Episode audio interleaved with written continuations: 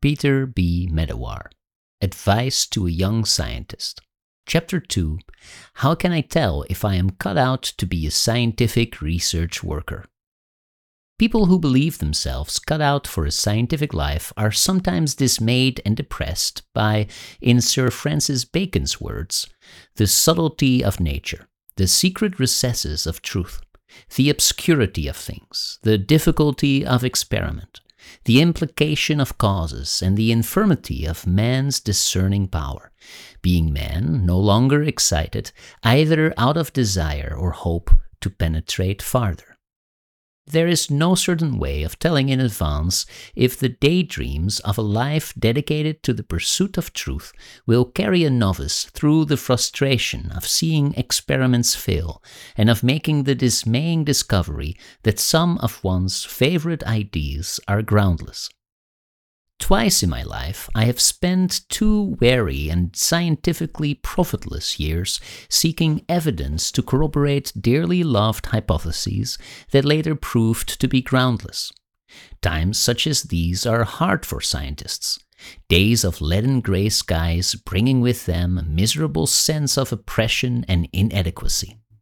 It is my recollection of these bad times that accounts for the earnestness of my advice to young scientists that they should have more than one string to their bow, and should be willing to take no for an answer if the evidence points that way. It is especially important that no novice should be fooled by old fashioned misrepresentations about what a scientific life is like. Whatever it may have been alleged to be, it is in reality exciting, rather passionate, and, in terms of hours of work, a very demanding and sometimes exhausting occupation. It is also likely to be tough on a wife or husband and children who have to live with an obsession without the compensation of being possessed by it themselves.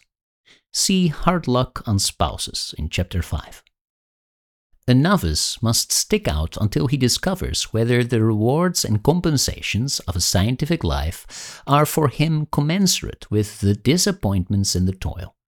But if once a scientist experiences the exhilaration of discovery and the satisfaction of carrying through a really tricky experiment, once he has felt that deeper and more expansive feeling Freud has called the oceanic feeling, that is the reward for any real advancement of the understanding, then he is hooked and no other kind of life will do. Motives. What about the motives for becoming a scientist in the first place? This is the kind of subject upon which psychologists might be expected to make some pronouncement. Love of finicky detail was said by Lou Andreas Salome to be one of the outward manifestations of um, anal erotism. But scientists in general are not finicking, or, luckily, do they often have to be. Conventional wisdom has always had it that curiosity is the mainspring of a scientist's work. This has always seemed an inadequate motive to me. Curiosity is a nursery word, Curiosity killed the cat is an old nanny saying, though it may have been that same curiosity which found a remedy for the cat on what might otherwise have been its deathbed. Most able scientists I know have something for which exploratory impulsion is not too grand a description. Immanuel Kant spoke of a restless endeavor to get at the truth of things, though in the context of the not wholly convincing argument that nature would hardly have implanted such an ambition in our breasts if it had not been possible to gratify it.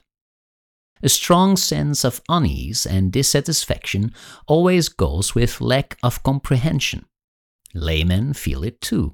How otherwise can we account for the relief they feel when they learn that some odd and disturbing phenomenon can be explained?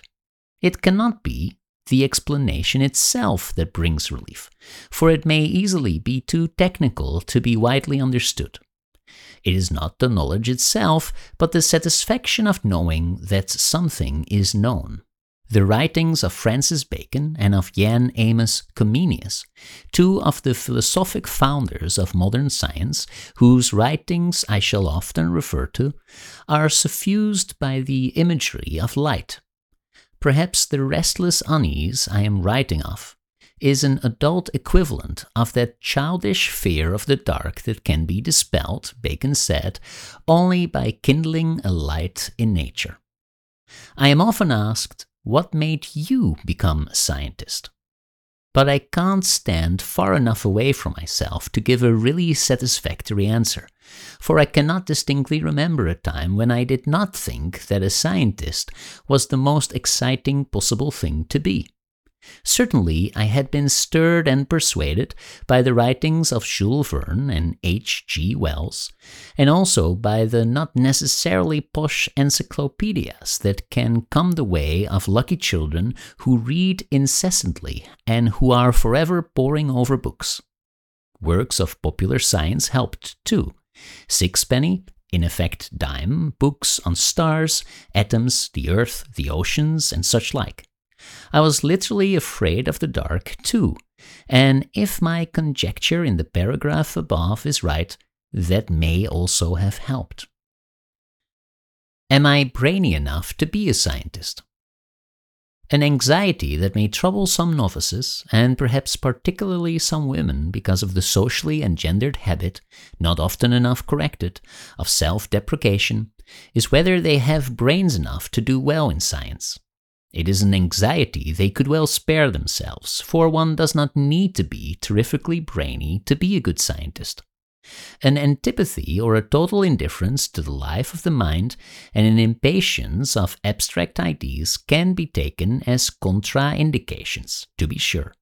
But there is nothing in experimental science that calls for great feats of ratiocination or a preternatural gift for deductive reasoning. Common sense one cannot do without, and one would be the better for owning some of those old fashioned virtues that seem unaccountably to have fallen into disrepute. I mean application, diligence, a sense of purpose, the power to concentrate, to persevere, and not to be cast down by adversity by finding out after long and wary inquiry, for example, that a dearly loved hypothesis is in large measure mistaken. An intelligence test. For full measure, I interpolate an intelligence test, the performance of which will differentiate between common sense and the dizzily higher intellections that scientists are sometimes thought to be capable of or to need.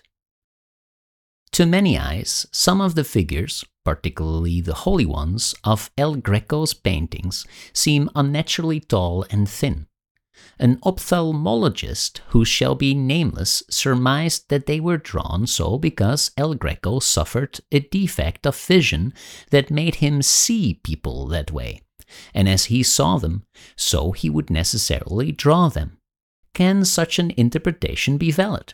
When putting this question, sometimes to quite large academic audiences, I have added anyone who can see instantly that this explanation is nonsense, and is nonsense for philosophic rather than aesthetic reasons, is undoubtedly bright.